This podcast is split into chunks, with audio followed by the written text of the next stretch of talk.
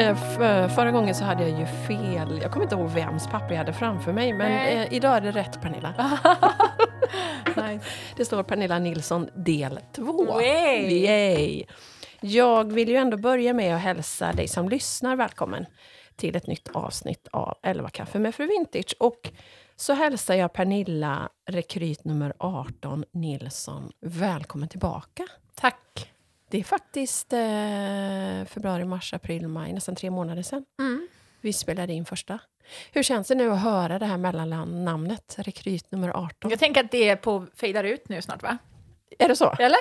Nej, det kommer Den, den aldrig, tiden är förbi. det kommer aldrig fejda ut. Du, det är du för evigt. Oh no. Men Är är det liksom, får du lite hjärtklappning eller känns det... Jag eh, gillar eh, rekryt nummer 18. Jag har precis fått reda på att jag eh, ska... Eh, alltså min eh, resa till att göra bli med, komma med i hemvärnet är på gång. Så jag ska ju Aha. fortsätta på det spåret. Så att jag ska ju få använda de där militärkläderna igen. Ish. wow! Så jag, jag identifierar mig ju lite med gröna kläder. Ja, men fantastiskt. Hur går en sån... Alltså fått reda på hur... Alltså, Ja, men ans- precis. Det är ju en säkerhetsintervju som är eh, och lite omfattande. Och sen så eh, tar det x antal... Det tar ganska lång tid, framförallt nu när det har varit sånt högt tryck. Det är inte bara jag som har sökt, men jag Nej. sökte innan eh, kriget bröt ut. Så där, men därför har det tagit väldigt mycket längre tid. Men så- det har inte med Lottakåren att göra? Nej, det... Det här är liksom... Lottakåren är en frivillighets, frivillighet, frivillig förs- försvarsorganisation. Och eh, Hemvärnet är ju Försvarsmakten. Eh, precis. Så alltså, de är ju separata men har lite med varandra att göra. Mm. Vilket innebär då att blir det krig här, då är du redo. Mm. Men det är ju inte den riktiga vägen. Jag har ju tänkt på officer tidigare. Det, är, eh, det, kom, det tar lite för mycket tid just nu. Jag kanske kan göra det sen när jag är föräldraledig. Nej, jag skojar. Ska du ha barn? ja, absolut. Ska, ska Vilken inte du ha, överraskning! jag säga. Du släpper det! Nej, jag ska inte ha fler. Inte än, men jag menar när jag är det sen. Mm. Så tänker jag, det, jag menar, det, det är ju livet är långt, eller hur? Det är det absolut. Officer kan man ju bli senare i livet. Så jag tänker att, eh, så det här är ju lite light-variant, hemvärnet. Men kryper det fram lite grann nu att det kanske var en av anledningarna till att du sökte till Ja, elitstyrkan? ja, ja, jag gillar ju det. ja, men det vet jag. Men just det här med officers... Jo, exakt. Ja, det finns en sån liksom... Ja, ah, absolut. Har funnits Spännande. flera år. Ah. Jag gillar Försvarsmakten och eh, mycket kring det. Och hur lång mm, tid har du framför dig i så fall? Om du börjar mot det målet? Alltså, Aha, länge... det är väl fem år tror jag officer. Men eh, hemvärnet är ju en light-variant som sagt. Och det är ju två veckor, två plus två veckor. Mm. Och sen så gör man tjänst, jag vet inte om det är en vecka om året eller två veckor om året som är obligatoriskt. Men det öppnar en lite dörrar ändå inom, i Försvarsmakten. Eh, och, hem, och Lottakåren också är ju också eh, med eh, inom ramen för det på ett sätt och vis. Då. Så det är jättekul, jag gillar det. Wow, spännande. Ja. Vi får ta del tre helt enkelt. ja, just det. Men du, vi, eh, vi, ja, vi har ju så otroligt mycket att prata med nu, om nu, när vi kan prata om eh, Elitstyrkan, tv-programmet, helt fritt och öppet utan hemligheter. Mm. För när vi såg sist så var det väl ett avsnitt tror jag som Just hade sänts. Kunde inte säga så mycket. Nu kunde inte säga så mycket. Men vi ska börja med att bara, alltså vilken, det här är ju det lyxiga med att åka runt med sin poddväska och Ja. träffa människor live. För nu sitter vi ju precis vid, vad sa vi, vid Västerbron? Var det nu Ja. precis va? Så trevligt. Otroligt trevligt. En Men tro, alltså otroligt trevlig klubb. Det förstår jag. Och hela den här grejen. Nu blev jag... Först åkte jag ju fel då. Ja, du åkte till fel klubb. Tio meter för långt åkte Ja, men du. precis. Och då kom du till en annan klubb. Men blev ju insläppt. Ja, men lätt folk är som- väldigt eh, trevliga. Ja, Väldigt trevliga. Du ser väldigt trovärdig Alltså du ser ju ja ordentlig det ut. beror ju på att jag ser så trovärdig ut såklart. Exakt. Men, eh, men det här är ju liksom som en liten värld helt, alltså, som man inte har en aning om. Jag, exakt, jag har ju växt upp så här på en liten ö. Så jag och bo på Kungsholmen är ju väldigt bra då. Men jag tänker att bo i Stockholm är lite för hetsigt för mig egentligen. Det är för mycket storstadsliv. Så jag, det här är ju så mäktigt att få sitta i stan, fast ändå inte i stan. Och så få det här lite lugnare. Ja, men det här känns ju som att vi sitter på västkusten med båtar runt omkring oss. Vi sitter i en liten stuga, Kanske att det kommer Klubbhuset. någon nu och, klubbhuset. Ja, men så mysigt. Blå och vitrandiga dukar och tavlor Det har inte hänt någonting här sedan knopar på. 70-talet. Men det är det som är lite mysigt tycker jag. Jag eh, får ju lite flashbacks från eh, lite mormor, farmor. Mormor, Ja. alltså lite så, det är lite sån känsla. Det är mycket äldre som är är här också, så jag tycker det är väldigt trevligt. Men det är med målet att du ska köpa båt. Ja, Eller jag sålde, min, jag, sålde, nej, jag sålde min båt förra året. Så jag ska absolut, eh, ja precis, det var väl det. Jag tänkte att jag inte skulle lägga så mycket tid på det och fokus på det. Men jag blev väldigt sugen, så det är väl planen. Ja. Men bara hänga här räcker ju. Hänga här är jättetrevligt. Ja, exakt. Undrar hur länge du kan göra det utan båt. Nej, men det går. Han tycker det är jättetrevligt. Vi har eh, bra kontakt. Ja, vad kul. Men det var inte han som var med på din releasefest? Det var inte- nej. nej. Det var en annan man Ja. också. Du har många härliga gubbar i ditt liv. Absolut. Livet blir rikare med äldre personer Ja. runt omkring. Ja, men underbart. Mm. Hur har dagen börjat annars då? Bra. Jag eh, var hos min PT faktiskt i morse. Mhm. Och jag har börjat med marklyft. Jag såg en bild på mig själv och tyckte att otroligt dålig hållning. Mm. Jag vet inte vad som hände. Jag har sprungit så mycket och kanske inte tränat det så här. Men, så jag började med marklyft här för några dagar sedan och känner att jag hade- har så härlig träningsverk. Så det ska jag börja göra mer regelbundet nu. Marklyft är ju otroligt bra. Men så då var jag hos PTn i morse och eh, eh, körde lite Hur tidigt? Ja, nej, vi kör klockan sju på morgonen. Eh, och sen gick, promenerade jag sakta ner hit. För du bor nära här? Jag bor nära här. Ja, underbart. Mm. Så skönt. Din Men brukar du börja med att, att träna på morgonen? Alltså är det något du gör varje Ja, dag? exakt. Men jag börjar ju som sagt, som vi vet, med kaffe i sängen då Ja. först. Precis. Det viktiga. Ja, det är kaffe i sängen. Och läser min bibel har jag börjat med också sen några månader tillbaka. Så jag kör en bibelplan faktiskt. Ah, Och håll, håller den. Ja, men bra. Ja, jag är så stolt alltså. Så det håller jag på. Jag körde ju en stenhårt. app ett tag. Eh, alltså Bibeln på ett år. Ja, men det är den jag gör. Ja, det är den du gör. Ja. Ja. Grymt. Den är mycket bra, i en så här kronologisk ordning också. ja. det är faktiskt väldigt bra. Superbra. Ja. Jag eh, slängde ju ut det här i mitt flöde häromdagen, hur viktigt det är för hjärnan att börja på rätt sätt. Ja. Att inte börja med scrollandet, utan faktiskt få börja mjukt. Eftersom hjärnan är som mest utvilad, Just det. såklart, efter en natts sömn. Just det. Och få börja då, eh, jag vet inte om det var en halvtimme eller en timme, i lugn och ro, utan skärmtid. Mm. Väldigt bra. Så bra. Mm. Det kan hända att jag öppnar upp min mobil också då i, i samband med detta, för bibelappen är ju trots allt på telefonen. Ja, men precis. Men precis, det är, den där kan jag bli bättre på. Och det är väl någonting som jag håller på med nu, hittar förhållningssättet till sociala medier. Ja. Jag tycker att det är inte bra. Jag vill inte vara för mycket på sociala medier som jag är. Jag har någon slags störning så att jag tar upp min telefon hela tiden Ja. och scrollar. Det är någon riktigt du är bra... inte den enda. Nej, men och nu har ju- jag satt så här gräns på det där. Så att nu måste jag ge mig 15 minuter till, eller en minut till. Eller står. Så det är bra för så här, awareness. Men jag känner att, eh, nej, jag ska ha något, eh, sätta upp lite regler för mig själv. där. Ja. ja, men det vet vi ju i det här laget att det är ju som en drog. Exakt. Det, är, Jag är liksom- beroende, ja, tror jag. Det kickar ju igång samma saker som vilken drog som helst. Mm. Att man plötsligt bara ser, liksom, upptäcker sig själv och sitter och scrollar fast man inte ens vet att man har tagit upp mobilen. Nej, det är så dumt alltså. Ja.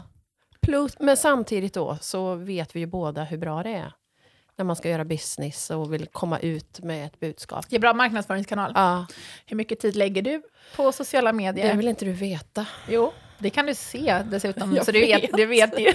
Fråga Jag får ju, man får ju en sån notis varje vecka. Ja, exakt. Det tycker jag är bra. Ja, din skärmtid har Gått upp eller ner? gått upp. Procent? Eller, det är faktiskt väldigt olika. Ibland Okej. så har den gått upp och ibland har den gått ner. Men när den har gått ner till alldeles för många timmar så, nej.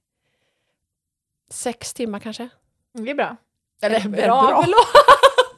Oj, förlåt. Nej, vad är bra? Nej, men hur går det till? Fem och en halv timme typ ligger jag på, så vi Ja, ligger Då ganska... ligger vi ganska nära. Ja. Men då är, har Det är jag... ganska mycket tid fortfarande, om man tänker man har fortfarande- 24 timmar på ett Ja. dygn och sover bort åtta ish. Ja, Ja, det är, det är lite för mycket. ja, det är för mycket. Jag... Men det är socialt också. Jo, men det är det. Det är det. Men samtidigt är det ju så, det har har ju också forskning visat att det är inte socialt för hjärnan. Alltså för hjärnan är det som att du sitter ensam, även om du tycker att du interagerar Mm. och är social inom situationstecken. Så för hjärnan är det inte socialt. Just Det är det. också ganska intressant. Just det. Det är inte samma sak som att du och jag sitter nu Mm. och ser varandra i ögonen. Och det tycker jag är jättespännande. Mm. Att eh, hjärnan registrerar ensamhet. Mhm. Mm. Det här kan vi prata, det här blir ett fjärde poddavsnitt tror jag. Då har vi lite framför oss. Ja, har. Men du, innan vi går in på eh, elitstyrkan och hela den här härligheten, så såg jag att du var iväg på något kul i helgen. Mm. Invigningstalade på ett gym. Mm. Vad kul! Det är en eh, kompis till mig, väldigt nära vän, Hanna och Benjamin, som har byggt ett gym och eh, hade, vad heter det, invigning på det helgen. Och då var jag nere, och jag har varit i Sävsjö då, alltså det är vilken plats på jorden. Jag älskar Sävsjö, jag, är- det var min tredje gång jag var där. Och jag älskar Sävsjö. Jag vet inte om det är för att jag älskar eh, mindre städer Ja, eh, så mycket. Men det, är- det är så familjärt, säger man familjärt? Eller är det Ja. korrekt? Det är så otroligt trevlig stad och folk är väldigt, alltså jättefina. Känns som extended family. Ja. Så jag var där och eh, var med på den här invigningen. Och fick dela lite elitstyrkan där också. ja, vad kul. Köra lite Men fyspass och är det någonting som du vill fortsätta göra? Ja, ja. ja. Hålla- inte bara prata om elitstyrkan dock. Nej. En mental styrka och mer eh, eh, självledarskap och andra ämnen kanske, fast som är ett twist på elitstyrkan. Det är ju fantastiskt att kunna väva in det. Ja, men, och precis, och elitstyrkan innehåller så många olika spännande delar. Så jag tycker att eh, många topiker hämtade från elitstyrkan. och hur eh, gör man om man vill anlita dig då? ja, Sälj in det- dig nu! Passa på! Ja, just det. Då tar man kontakt med mig på eh, pernilla.rastyrka.com. Kanske. Nu kom det en man här, jag, blev lite, jag, blev, jag tänkte, ska han ha föreläsningen också här? Jag skojar. Nej, men gå in, eh, jag finns tillgänglig på sociala medier. Rastyrka, eh, vad har jag egentligen? Rastyrka underscore Pernilla, va? Man jag vet, in- men det finns, det löser Man sig. kan gå in annars på Instagram. Jag är tillgänglig var som helst, när som helst. Instagram, ja, precis. Underbart, så spännande.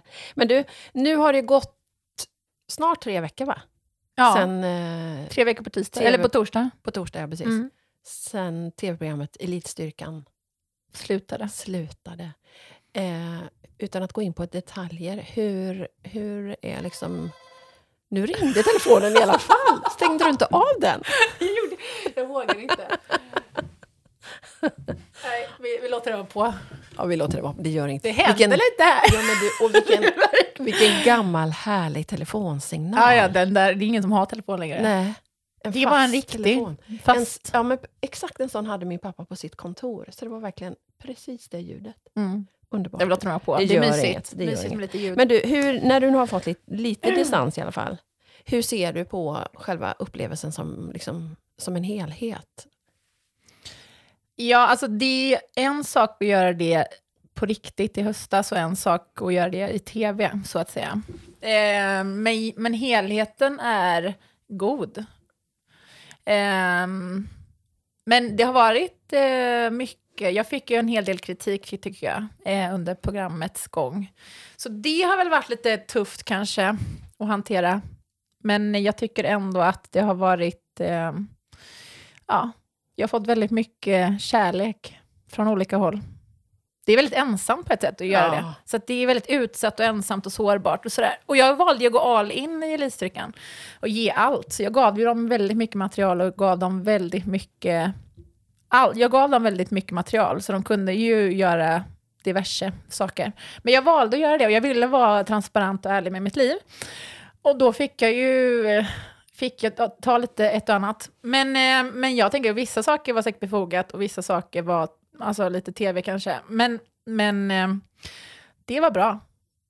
Vi ska prata mer om det, om den här känslan av att man kanske inte tog fram det, allt det som du hade önskat utav din personlighet och det du faktiskt ändå bjöd på inom situationstecken. Men, jag ska först läsa ett eh, inlägg som du gjorde för ett, tror att det var häromdagen bara. Jag har velat skriva och dela så mycket, men jag har inte orkat. Jag tappade helt energin efter sista avsnittet och blev otroligt trött.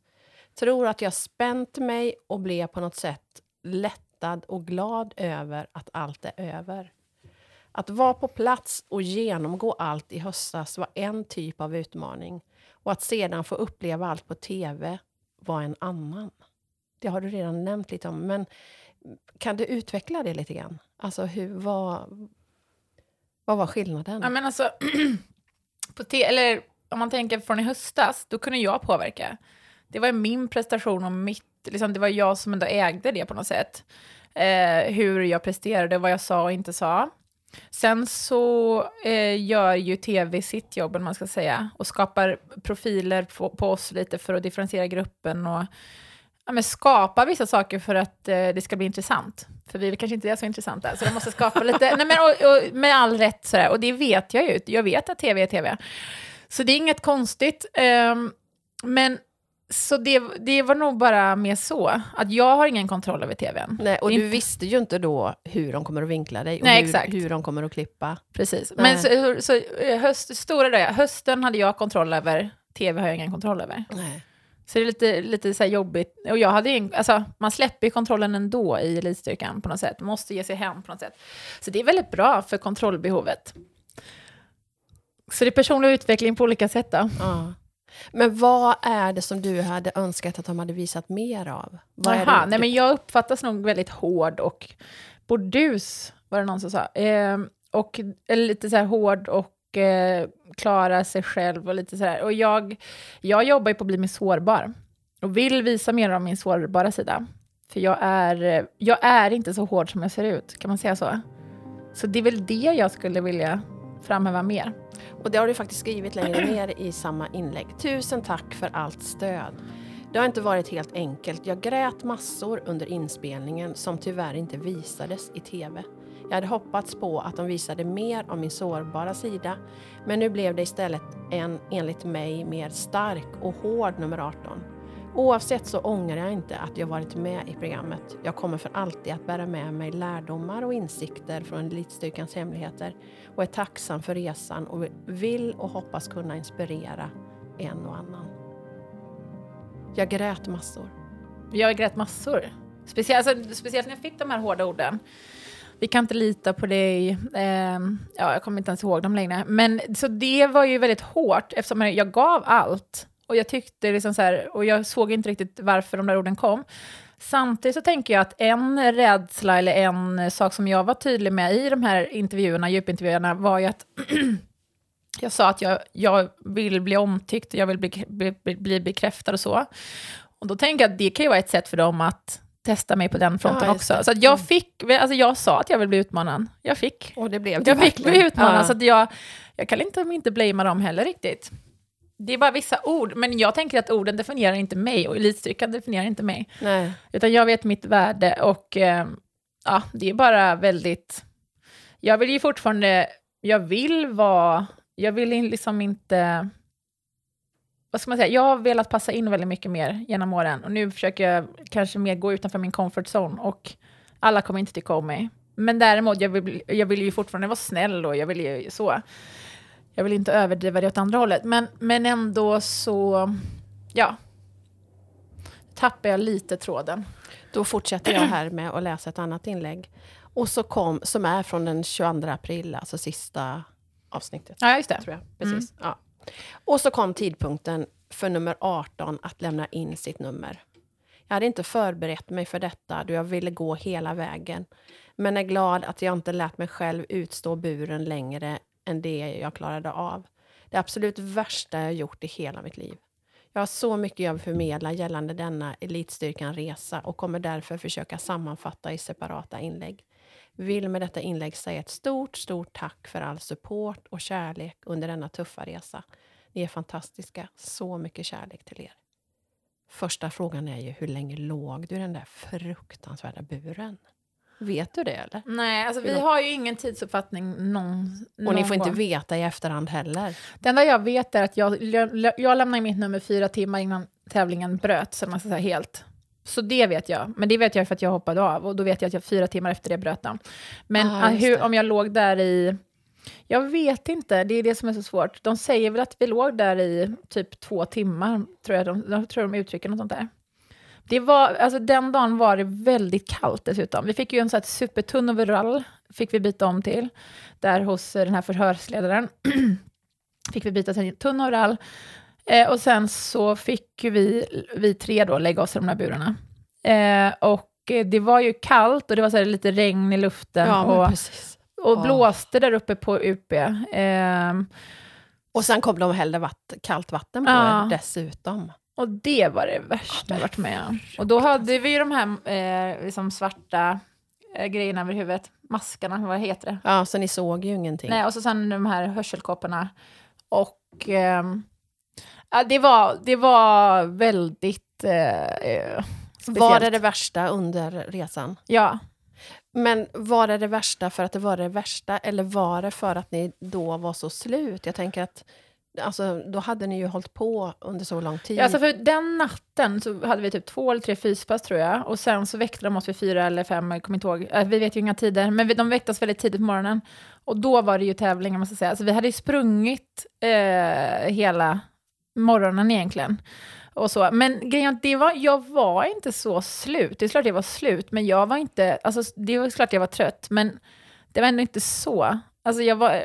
Ja, men för det sa vi flera gånger hemma i soffan, särskilt Mackan. Alltså hon ser ju inte ens trött ut Pernilla. Nej, men det ser man ju sen. Jag ser helt sliten ut sen. Alltså, så jag var väl, alltså, kroppen är ju trött, men det var inte så. Jag hade kunnat hålla på lite till tror jag, för jag, jag kände att jag hade mer att ge. Måste. Det var nog den här, det var nog eh, den psykiska grejen som jag aldrig har känt tidigare. Det var liksom någon slags... Hade de utsatt mig för fysiska saker, eller något mer så, men äh, det här var ju fysiskt på ett sätt, men just med att ligga där och känna sig så förnedrad och eh, det var känslor som jag inte har upplevt tidigare. Förne otroligt förnedrad. Och eh, utsatt på ett annat sätt på något sätt. Så jag kände bara att jag kände när jag låg där, första gången vattnet kom så kände jag att det här är ju helt sjukt. Det här är inte okej. Nej, jag försökte liksom så här övertala, ska, ska jag ligga kvar här? Det var så sjukt, alltså bara uppleva den känslan och ligga där och frysa. Och sen så låg jag ju där och huttrade och började gråta, hör man ju lite så här, och låg och... Jag var, nog, jag var ju den svagaste länken då, så då, då körde de ju lite mer vatten på mig för att de fattade att jag skulle ge mig. Ah. Eller jag var nära på att ge upp. Och då fick jag det en andra gång, en, eller en liten stund senare. Men då var det precis som att det var någon, någonting som reste sig inom mig som sa nej, du är värd mer än så här, eller du är värd mycket bättre, eller så, någonting så här värdegrej. För, för, för jag kunde inte ligga kvar där. Det var som att nej, det här är under all värdighet. Ah, ah. Så det var mer utifrån det, jag kände att jag kan ju få mer från livet. Alltså jag kände mer så. Jag tänkte att jag ska inte utsätta mig för det här, så jag kände att det var av den anledningen som jag var tvungen att... Då var, då var jag inte... Då fanns det inte mycket kvar, ska jag säga. Nej. Då låg jag dessutom, det var ju det som var så hemskt också, för jag låg ju där och sa släpp ut mig, släpp ut mig. Och började gråta och skrika. Och, då, och så sa ju, eftersom de ledarna var tvungna att komma upp till platsen för att, skulle, för att tv skulle vara där, eller vad säger. Så då han bara, men ge två minuter. Och jag bara, nej, släpp ut mig. Han bara, ja, snart, två minuter. Alltså jag bara, nej. Och då, då fick jag panik dessutom. Ja. Släpp ut mig, släpp ut mig. Så jag skrek och släpp ut mig. Så jag låg ju där ett tag till då. Och då, så när de väl släppte ut mig så var jag helt färdig. På, ja, ja. På alla sätt. Ja, då var jag Ah. slut kan man säga. Fy. Så det fick jag gråta en sista gång. Det var fint ändå. Det var fint ändå. Men nu i efterhand, eh, med den här lilla distansen som du ändå har fått, kändes det rätt att bryta då? Ja. Även nu i efterhand? För jag, jag går till psykolog så här i efterhand eh, och reder ut ett och annat och det är väldigt bra, tycker jag. Men då enligt henne så kan inte kroppen avgöra. Alltså, för jag sa till henne att jag, kunde ju, jag har alltid vetat att jag kan lämna in mitt nummer. Vad vi än gör så har man ju det med sig någonstans. Det är ju ändå inte på riktigt. Det är Nej. ju på riktigt men det är inte på Ja, riktigt. Jag nej. hade ju så här, jag skulle gå till slutet, jag hade bara bestämt mig. Så det fanns inte att lämna in mitt nummer någon gång. Men ändå, undermedvetet så tror jag att jag ändå hade med mig det. Jag kan lämna in mitt nummer när som helst. Så det sa jag till henne också, att även när jag låg i buren så tänker jag att hur jobbigt det än är och hur illa det är, än är så kan man ju alltid lämna in sitt nummer. Men då sa hon, eh, vilket jag inte visste innan, för då kanske jag inte hade gått in i buren alls, kroppen kan inte skilja på det. Så kroppen, det man utsätter kroppen för då, Det är stressen och det, ja. Ja. det är på riktigt och Ja, den kan det. inte avgöra vad som är rätt. Så det, sätt, det är liksom så här, så det, jag trodde typ att jag skulle kunna få men för det där, men jag tänker att eh, jag var buren av bönor igen, som jag brukar säga. Så jag tänker att ja, det finns inte kvar på något sätt. Men annars, det är inte någonting som jag vill uppmuntra någon till Nej. att... Det, det var... Ja, Men som sagt, det har ju verkligen något med värdigheten att göra. ja. För mig hade det det. Jag vet inte om de andra två som låg bredvid. Han, stackars Marcus, han har ju hört mig hela tiden. Hans eh, hörselkåpor hade nog släppt lite. Så han låg, hörde ju, det var ju också fruktansvärt för honom att höra hur en person lider så mycket. Ja. Medan han själv eh, led. Så, ja. Men vad i den här resan, när du ser tillbaka, har överraskat dig mest över dig själv? Alltså på något sätt när jag var på tåget hem dagen efter, så satt jag och skrev av mig lite. Och det häftigaste är ju egentligen att alltså fysiskt, men kroppsligt så var jag otroligt sliten. Men det mentala var så starkt. Alltså jag, var, jag, var så, jag, jag har ju blivit så mycket mer mentalt stark. Så jag skulle säga att det häftigaste är nog ändå att jag känner att jag aldrig utmanat mig så mycket som jag gjorde då. Så jag växte väldigt mycket och det är som, jag tror det är Pam som säger, att man flyttar gränser. Det som tidigare var jobbigt är nu inte jobbigt, utan alltså, så det är ändå häftigt. Så jag fick väl uppleva att jag klarar så mycket mer än vad jag tror. Och eh, det är det jag tar med mig, helheten där. Och jag har ju inte ens sagt grattis. Nej, Det har du faktiskt inte sagt. Tack. Till att du faktiskt gick, jag menar fyra timmar ifrån. Ja. Så rent, alltså, och som tittare så gick du ju hela vägen. Det är ju helt ofattbart. Jag tänker, alla, jag tänker så här, vinna är absolut, det är klart att jag skulle vilja göra det, men det är ändå, alla kör sitt Ja. race och alla är på sin resa på något sätt. Det är därför vissa bryter och är fortfarande nöjda. Ja, Och det är klart att jag var ju inte nöjd med att bryta för det här, men jag hade inte kunnat ligga kvar heller. nej. Så på det sättet så känner jag ändå, jag känner ju någonstans att jag är en vinnare ändå, fast jag vann ju inte, absolut inte. Det var ju bara två personer som gjorde det. Men ehm, ja, det är vad det är. Ja, men det är helt rätt. Helt rätt inställning. Mm. Men du, alltså, det pratade vi om redan i förra avsnittet, att det finns ju, finns ju i mig ingenting som... Jag skulle inte ens tänka tanken. inte så här i efterhand heller.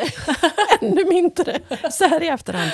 Men kan du se själv, vad är det som gör att du liksom har den här... Det här drivet och den här liksom uthålligheten och, och var kommer det ifrån? Är du född sån eller är det liksom brorsorna som har fostrat dig? Ja, just det. De kanske inte heller skulle göra det här, tror jag. Nej. Ja, det är en väldigt bra fråga. Jag var nog inte så här när jag var yngre, fast jag har alltid kanske drivits av, eller tycker att det är kul att utmana mig själv. Men det var nog först så som vuxen som jag ännu mer inser att jag, jag gör alltid saker för att växa på ett eller annat sätt. Alltså utmana mig på, äh, på områden, bara för att jag tänker att det värsta som kan hända, jag tror kanske det säger så här, om vi tänker så hemifrån, det värsta som kan hända är att misslyckas och det är inte så farligt. Men däremot kanske det var farligt när jag var liten. Det var värre med ett misslyck- misslyckande då, i den miljön och jag uppfattar det som att misslyckande är något dåligt. Men jag kan nästan, jag kan nästan drivas av att jag, eh, av misslyckande, kan man säga så? Det låter väldigt konstigt. Det kanske är en av drivkrafterna, att jag känner att det värsta som kan hända är inte så farligt. Det är samma Nej, sak som det. nu när jag håller på att ska föreläsa och göra en massa andra saker. Det värsta som kan hända är att ingen köper föreläsningarna. Ja, det är inte så farligt. Nej. Då, det är så här, efterfrågan fanns inte, då kan jag ju liksom lägga ner det. Då stängs, stängdes den dörren automatiskt. Så jag tänker att, och lite så är det ju, vad är ett misslyckande egentligen? Mm. För att jag växer som person när jag vågar utmana mig och, och gå utanför min comfort zone. Så det är någonting spännande också att gå utanför sin comfort zone. Och på något sätt se hur kroppen reagerar och se hur jag reagerar som person. Och hur har den här stretchen förändrat dig som människa? Ja, men jag tror att jag har blivit bättre på många olika sätt. Det, jag kan hantera stress på ett sätt. Alltså, så här, jag, det är massor saker som har hänt. Det är liksom inte bara en sak. Det är så häftigt på något sätt att få vara med om det här. Så utmanat rädslor, till exempel. Och det är ju någonting när jag gör det så inser jag att där fick jag ju överkomma mina rädslor också på något sätt. Utsättas för, räd, eller för eh, höjder och andra saker också. Och eh, en sak som, jag, som är den största i min vardag tror jag, det är nog hela den här, eh, jag har ju varit lite hämmad av jantelag och vill bli omtyckt och bekräftad. Men efter det här så känns det som att för det var ju en del av det, det var därför jag var med också, för jag kände att om man är på tv, då kan jag ju inte ha kontroll längre. Då kan inte jag vara omtyckt längre. Jag kan inte, det, är den, det är omöjligt. Så jag gjorde ju det som ett statement, att nu kan jag inte hantera den längre. Så nu behöver jag inte hålla på och jobba på att vara omtyckt och försöka passa in. För jag kommer inte göra det. Folk kommer att ha åsikter om mig. Och det är ju någonting i min vardag tror jag som är väldigt bra. Som jag, som jag eh, ja, tar med mig varje dag. Sen, ut, alltså, sen alltså, det är så många delar i det, Marlene, så det är mm. svårt att säga.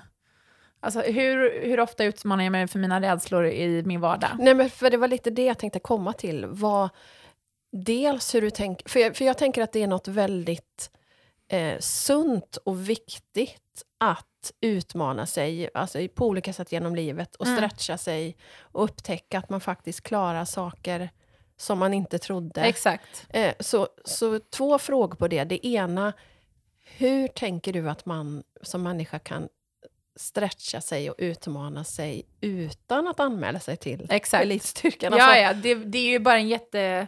Det är så få som ens vill det. Men det är ju egentligen, alltså skaffa barn är en sån grej som jag inte själv har gjort. Men som också är något här, väldigt stort och något väldigt eh, jätteutmaning och liksom så här, gå utanför sin comfort zone och ta hand om ett liv som är... Där hör ni alla småbarnsföräldrar. Ja, den är mäktig. Ja. Jag tycker att det är, det är cred till alla småbarnsföräldrar. Alltså, så det, kan, och det kan vara till allt från att liksom skaffa barn till att eh, våga göra slut med sin kille, till att hålla ett eh, föredrag på jobbet, till att eh, våga ha på sig de där gula byxorna, även då man känner att jag sticker ut. Alltså lite mycket sånt tycker jag det är. Mm. Jag är ju jätterädd för att sticka ut, bara rent fysiskt, alltså så här när jag går på stan. Skulle det vara värre än elitstyrkan att ta på sig de där gula byxorna? ja men nästan, alltså, det är sådana saker som jag det är nästa steg för dig då. Exakt. Nej, men jag gör ju massa sådana saker hela tiden nu. För att jag gillar, eller jag älskar ju ändå att eller göra det.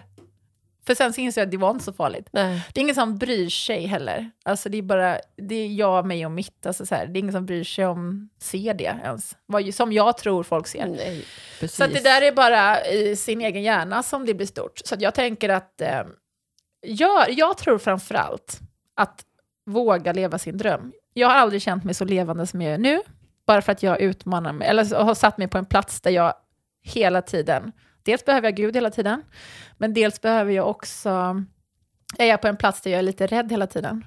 För att jag går utanför min comfort zone.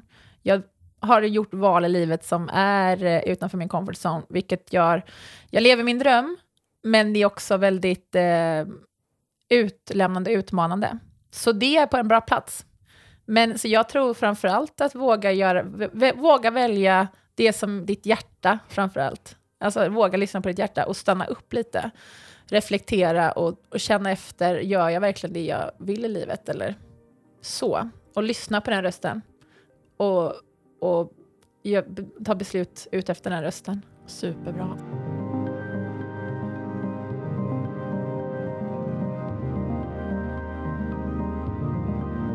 Har du blivit bättre på det genom den här alltså, upplevelsen? Jag gillar ju så att reflektera sånt tidigare också, men eh, absolut. Ännu mer tror jag.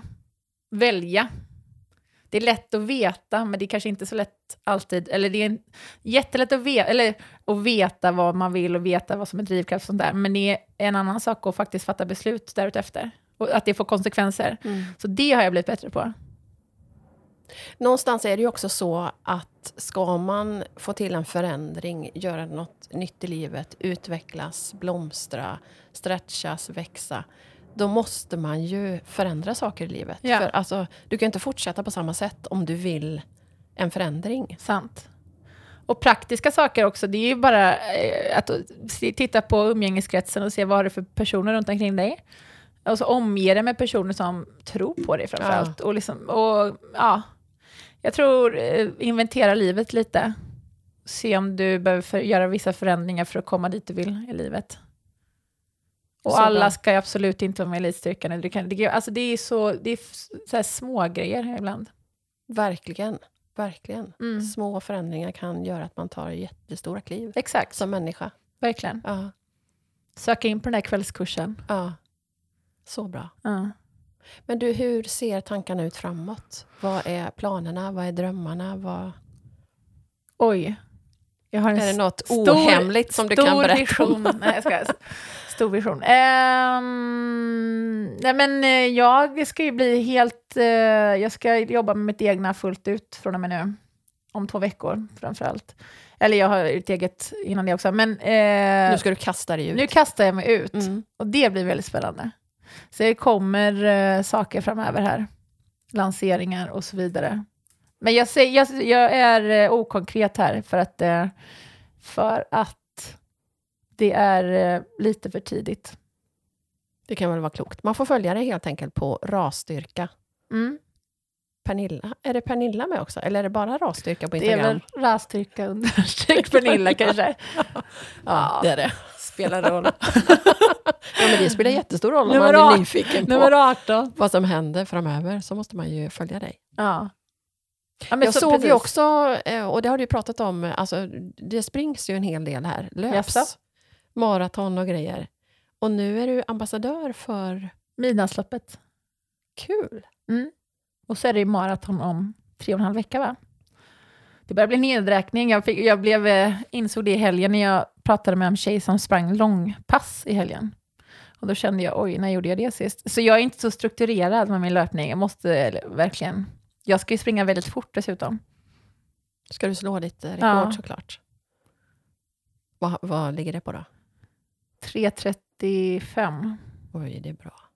Och Nu ska jag under 3.30 är ju planen. Och det springer man här över Västerbron. Just Den är ju ganska, som du ser, den är ju lite... Ja, så det, är, det blir en utmaning. Sen ska jag säga också att jag har blivit mer målmedveten med min träning efter elitstyrkan. Men det är fortfarande, drivkraften är fortfarande att må bra. Och drivkraften är skadefri. Att jag tränar framför allt för att jag mår bra och älskar att röra på mig. Så att jag kommer aldrig pusha mig så hårt så att jag får skador eller Eh, ja, alltså dra på mig sjukdom eller skador bara för att jag har pushat mig så hårt. Det är inte värt. Men det är kul ändå att ha lite sådana där. Men Och- inte för, alltså så här, det ska fortfarande vara lustfyllt tycker Mm, mm. Det är en svår gräns det där. Det kan vara en fin gräns. Från att, att det är hälsosamt tills det faktiskt slutar att vara det. Mm, men det fina är, tycker jag, absolut. Det fina är att trycka in den där mentala rösten i huvudet. Som jag hade till elitstyrkan, då hade jag de här, fortsätt, var inte sist, eller kom inte sist, och du vet sådana här, lite sådana här röster. Nu är jag ju så här, jag är maratonlöpare, jag, jag är maratonlöpare. Det är lite sånt, och då, så här, om jag vaknar på morgonen så känner jag, eh, nej jag vill ligga kvar i sängen, så känner jag så här, nej det gör inte maratonlöpare. Hon går upp. Alltså lite sån här, Ja, alltså så. Och det är Ja, ganska bra. kul att ha såna där, bestämma sig för vissa saker. Eller jag är hälsosam. Eller jag, alltså bara bestämma sig för vissa, eh, vad jag är. Och också tala ut över Tala sig ut själv. då. exakt. Ja. Och låta de där rösterna få ta plats. För då skapar jag ju någonting också. Så det är ju lite så. Det behöver inte vara att... Eh, och sen ska inte det, liksom, en hälsosam maratonlöpare. Om du förstår vad jag menar. Det ska Mm. inte liksom ta över på det sättet. Men när, eh, men eh, när motivationen sviktar kanske, plocka fram den där rösten. Superbra. Mm. Känner du att du har fått sagt det du vill nu med vårt lilla samtal? Ja, fantastiskt bra frågor. Jag vill inte säga någonting egentligen. Jag tänker att du kommer med frågorna så ska jag försöka svara, svara så bra jag kan. Eh, ja, jag tycker du har berört det mesta. Vad bra. Grymt bra. För att eftersom vi ska köra både del tre och del fyra då, så tycker jag att det här var en sån otroligt bra avslutning att faktiskt eh, använda den där rösten. För det kan man ju göra oavsett vad det gäller. Absolut. Att jag, som du sa, jag är en maratonlöpare, jag är en, vad man nu vill vara. Jag är en eh, mamma. Eller så här, Jag är en bra mamma. Bra mamma Ja. till och med. Mm. Alltså, det är, eh, ja, Och så sen bara fatta beslut därefter. Det blir så tydligt när man börjar intala sig de där. För då vad man ska göra och inte göra. Det är fint faktiskt. Ja, verkligen. Att vara snäll mot sig själv. Ja, super, superbra. Mm. Så jag avslutar på det sättet och utmanar dig som lyssnare att vilken röst vill du tala ut över dig själv? Vad är det du vill vara? Börja, börja säga att du är det. Mm. Super, superbra. Tack älskade Pernilla för att jag fick komma till båthuset idag. Sitta här och njuta av, det är inte havet i och för sig, men det är i alla fall vatten. Sjön Ja, i alla fall Vatten, ja precis. Ja, fantastiskt. Tusen, tusen tack. Tack själv. Hej då. Hejdå.